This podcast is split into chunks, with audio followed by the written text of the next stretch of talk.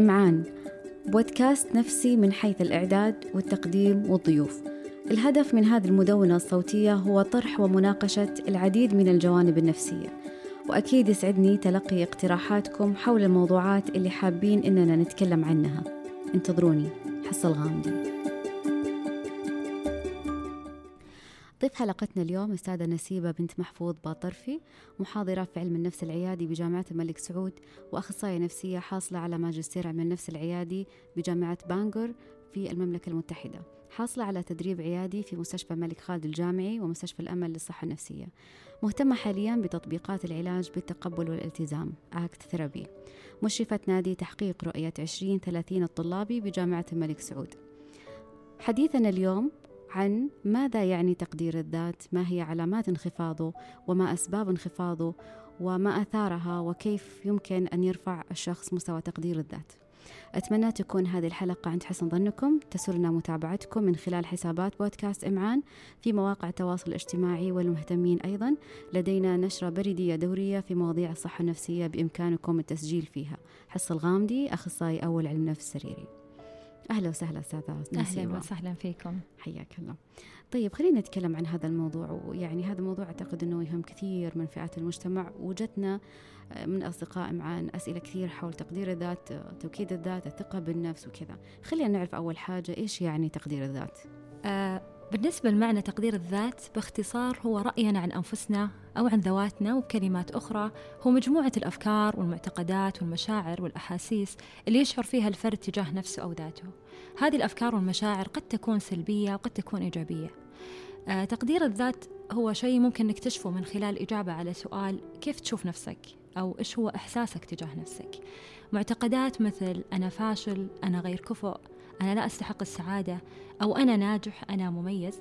كلها معتقدات تعكس لنا كيف ينظر الشخص لذاته. طبعا هذه النظرة والتقييم للذات أكيد تؤثر على مدى رضانا عن عن أنفسنا مدى شعورنا بالسعادة وحتى على إنجازاتنا. بل أيضا تأثر على عطائنا سواء لأنفسنا أو حتى للآخرين. آه في نقطة مهمة لازم نعرفها أنه الشخص اللي تقديره عادة لذاته منخفض نلاقيه يدور في نفس الدائرة. مثلا تكون عنده فكرة أنه أنا غير محبوب. هذه الفكرة راح تخليه يتجنب إنه يبدأ يكون علاقات لأنه مقتنع تماما بهذه الفكرة. وهذا التجنب بدوره راح يغذي فكرته عن نفسه بأنه هو غير محبوب. راح يستدل على صحة هذه الفكرة بأنه دليل أنه علاقتي الاجتماعية محدودة. هذا كأنه يؤكد لنفسه أنه فعلا أنا غير محبوب. هذا التأكيد راح يرجع يأثر على مشاعر سلبية ويصل فيه أحيانا إلى الاكتئاب. فزي ما إحنا شايفين هو قاعد يدور في نفس الدائرة وقاعد يثبت لنفسه فعلا فكرة أنه أنا غير محبوب أو معتقد أنه أنا غير محبوب. آه في كمان نقطة مهمة في تعريفنا لتقدير الذات أنه كثير دراسات لقيت علاقة بين تقدير الذات والنجاح والعلاقة هنا تبادلية ما نقدر نقول أنه تقدير الذات هو سبب للنجاح أو النجاح سبب لتقدير الذات هي علاقة تبادلية. فمثلا الشخص اللي ذاته تقديره لذاته مرتفع يلاقي شخص عنده ثقة عنده دافعية للنجاح عنده الشجاعة أنه يخوض تجارب جديدة وبالتالي لما يتكرر نجاحاته هذا الشيء قاعد يغذي تقديره لذاته.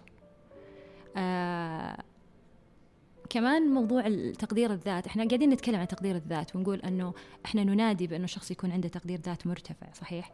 لكن في المقابل إحنا ما نبغى نصل إلى مرحلة المبالغة في تقدير الذات لأنه هذه أيضا راح تقودنا إلى آه مشكلة أو تصل بالشخصية بالشخص أنه يكون مثلا عنده شخصية نرجسية. وهذه أيضا من الشخصيات اللي ممكن تواجه مشكلة في العلاقات سواء على مستوى العمل على مستوى الدراسة على مستوى العلاقات الاجتماعية بشكل عام. فهنا إحنا ننادي بالتوازن في تقدير الذات. نعم.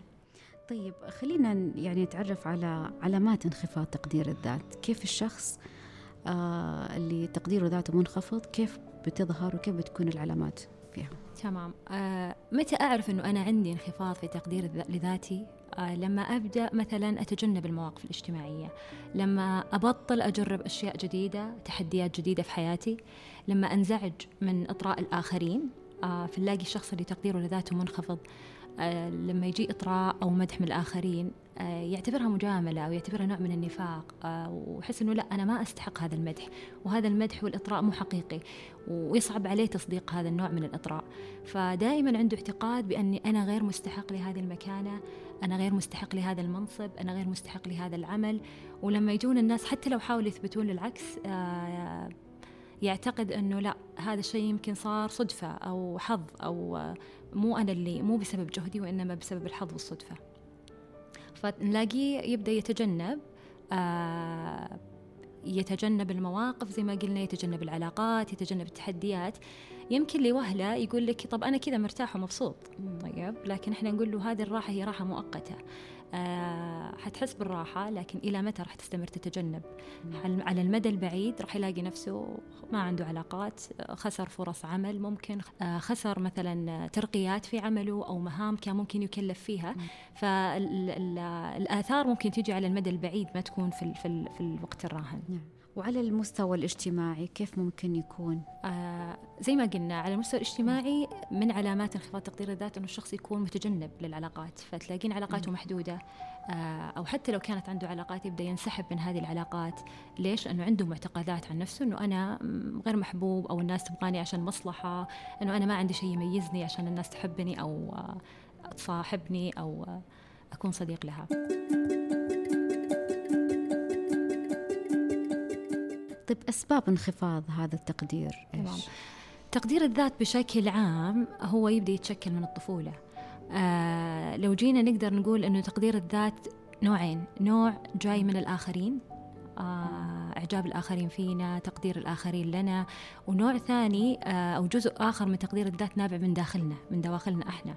من وين جاء؟ خبراتنا تجاربنا السابقة خصوصا التجارب المبكرة في الحياة.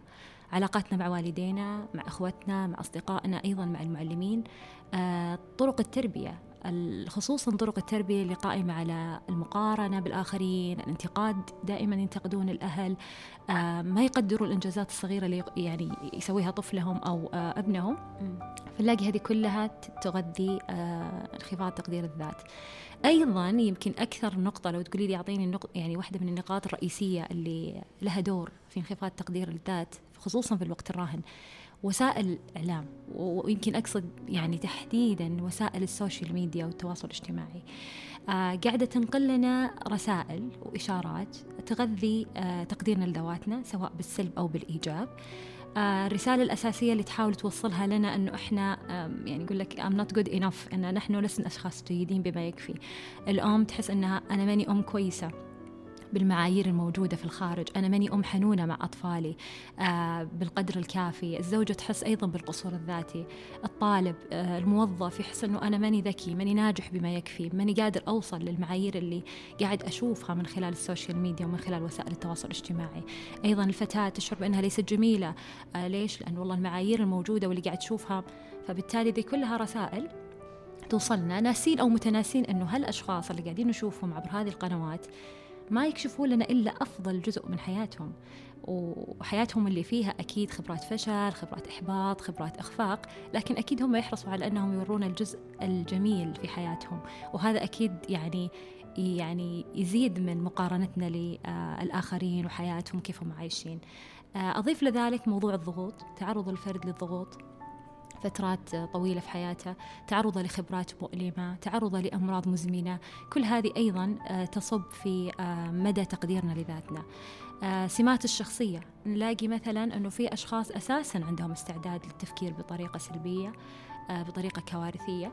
أشخاص ثانيين ممكن شخصيتهم تكون تميل للكمالية والمثالية فبالتالي يحطون لأنفسهم معايير عالية جدا غير واقعية وهذه المعايير طول ما انهم ما هم قاعدين يوصلونها فهذا يعطيهم شعور ورسائل إنه إحنا لسنا جيدين غير ناجحين إحنا آه غير كفؤ لهذا المنصب أو لهذه المكانة. ليش؟ لأنه المعايير اللي حاطينها هي معايير عالية جدا. آه يمكن كمان نقطة أخيرة أعرج عليها في من الأشياء اللي تغذي أو يعني لها دور في انخفاض تقدير الذات أخطاء التفكير. إحنا في علم النفس عندنا شيء اللي هو التشوهات المعرفية.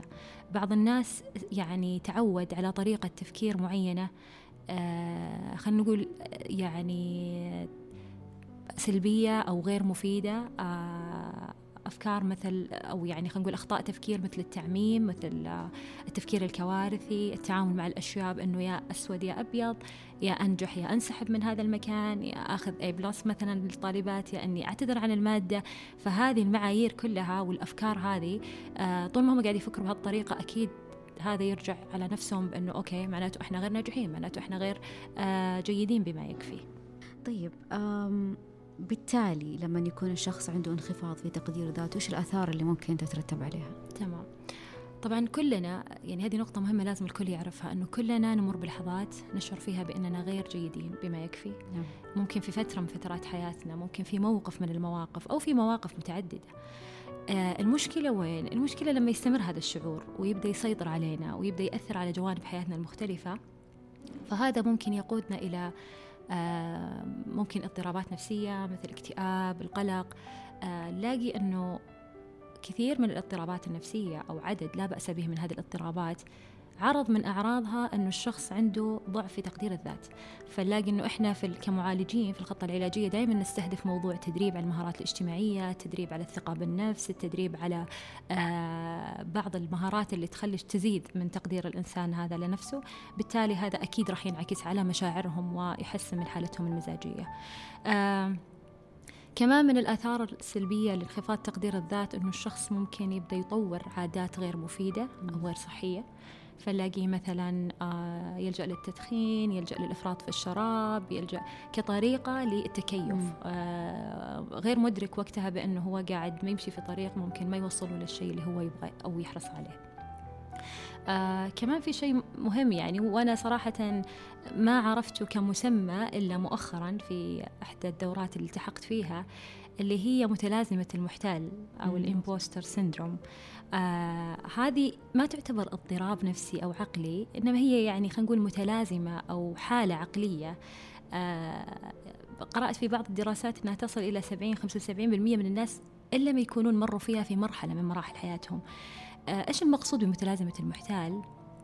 أنه الشخص يشعر بأنه محتال بأنه مزيف أنه ما يستحق النجاح اللي هو وصل له أنه هو ليس بالقدر المطلوب من الذكاء من النبوغ عشان يحصل على هذا المنصب أو هذا التقدير أو هذه المكانة. بالرغم من أنه اللي حوله يقولوا له لا أنت بالعكس مستحق وأنت المكان في المكان الصح وأنت أحسن شخص تم اختياره. بس هو يعتقد أنه لا الصدفة اللي جابتني زي ما قلت في البداية أو الحظ هو اللي جابني وأنه في غيري أحق في هذه المكانة. آه حتى لو كان عنده المؤهلات العلمية والكفاءة والخبرة بس يظل عنده هذا الشعور اللي يخليه يبدأ يعني يقارن نفسه بالآخرين ويشوف انه زي ما قلت لك غير مستحق لهذا المكان وهذا أكيد راح يعوق استمراره ل أو تحقيقه للتقدم والنجاح آه، في حياته بشكل عام.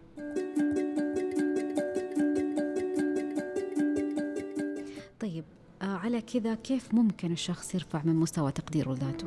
طيب هذا سؤال مهم ويمكن الرسالة اللي يطلع منها المستمع طب أوكي أنا عرفت الحين اللي عندي هو انخفاض في تقدير الذات وإنه ياثر علي وإنه ممكن يقودني إلى آثار غير جيدة أو إلى يوصلني في يعني آه ان أصاب باضطراب أو يعني أخسر آه أشياء كثيرة في حياتي.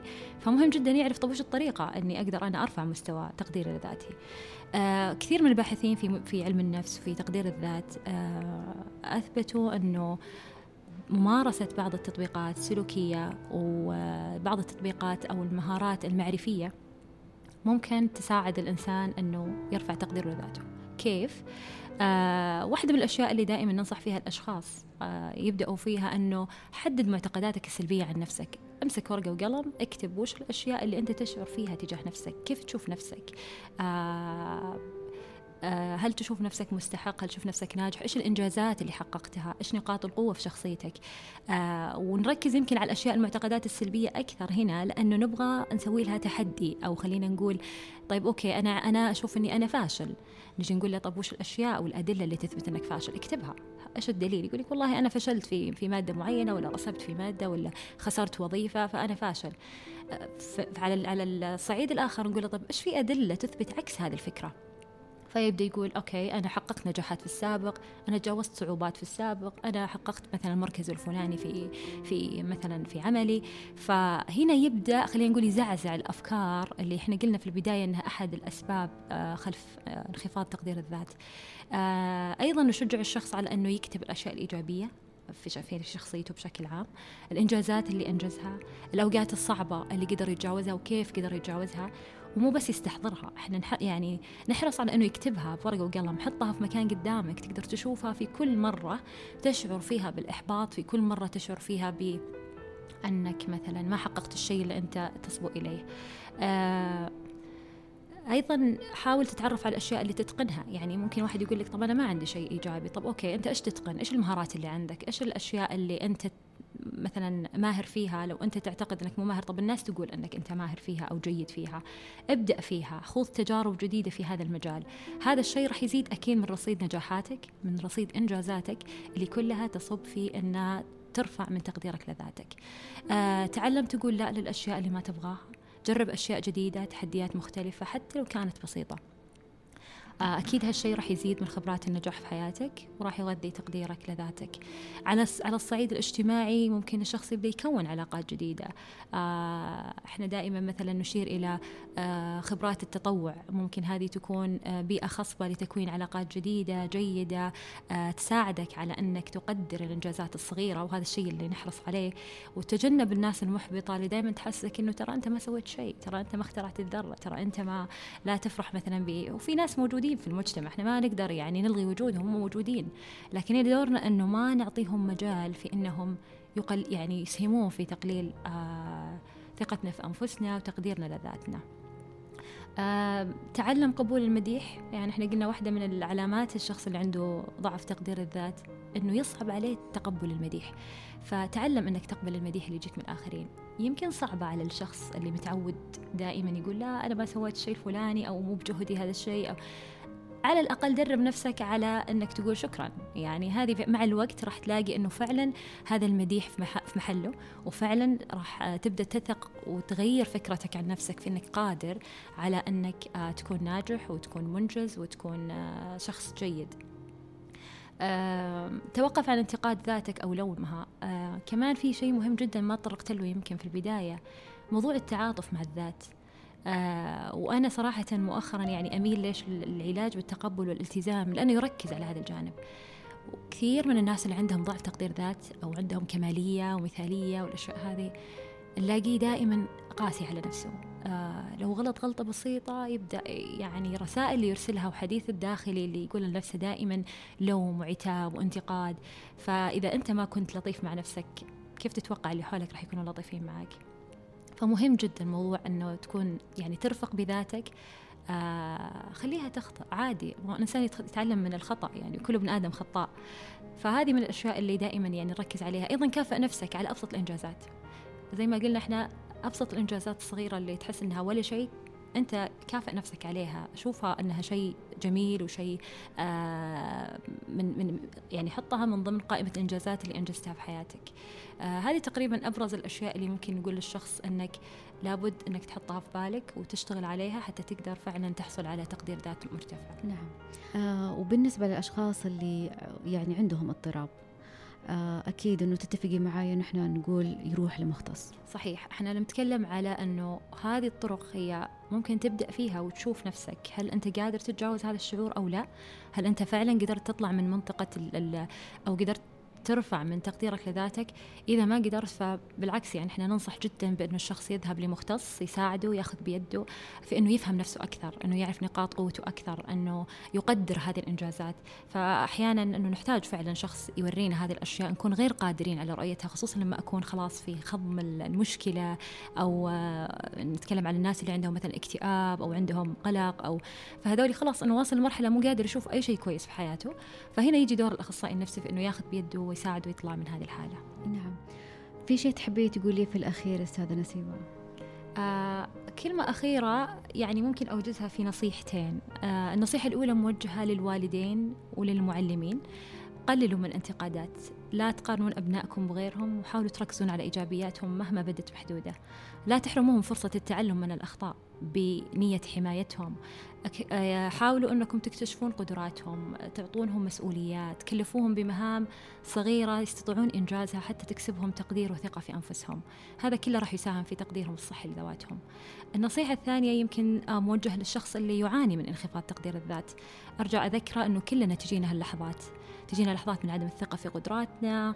لكن إذا كان هذا الشعور مستمر وبدأ يؤثر على قراراتك على حياتك على علاقتك الاجتماعية على فرص النجاح فهنا لازم أنك تلتفت لهذا ال ال ال لهذه المشكلة وتحاول تبحث عن حل فيها عن حلها عفوا. أه تعاطف مع ذاتك عاملها كصديق عزيز. تجاوز عن زلاتها تعلم من أخطائك فكل ابن آدم خطاء. ولا تتردد في أنك تخوض تجارب جديدة. فكلنا نشعر بقلق وخوف من الفشل. لكن هذا الشعور طبيعي جدا. أهم شيء أنه ما نستسلم له ولا نجعله يحرمنا من فرص عظيمة تثبت قدرتنا على تحدي الصعاب. وفي في حال طبعا حسيت زي ما قلت قبل شوي ما إنك جربت كل هالأشياء وما نفعت معك فأنا أنصحك إنك تستعين بمختص في علم النفس ممكن ياخذ بيدك ويساعدك تفهم نفسك أكثر. الله يعطيك العافية شكرا الله يعافيك. شاكرة لكم. الله يعطيك العافية أستاذ حصة.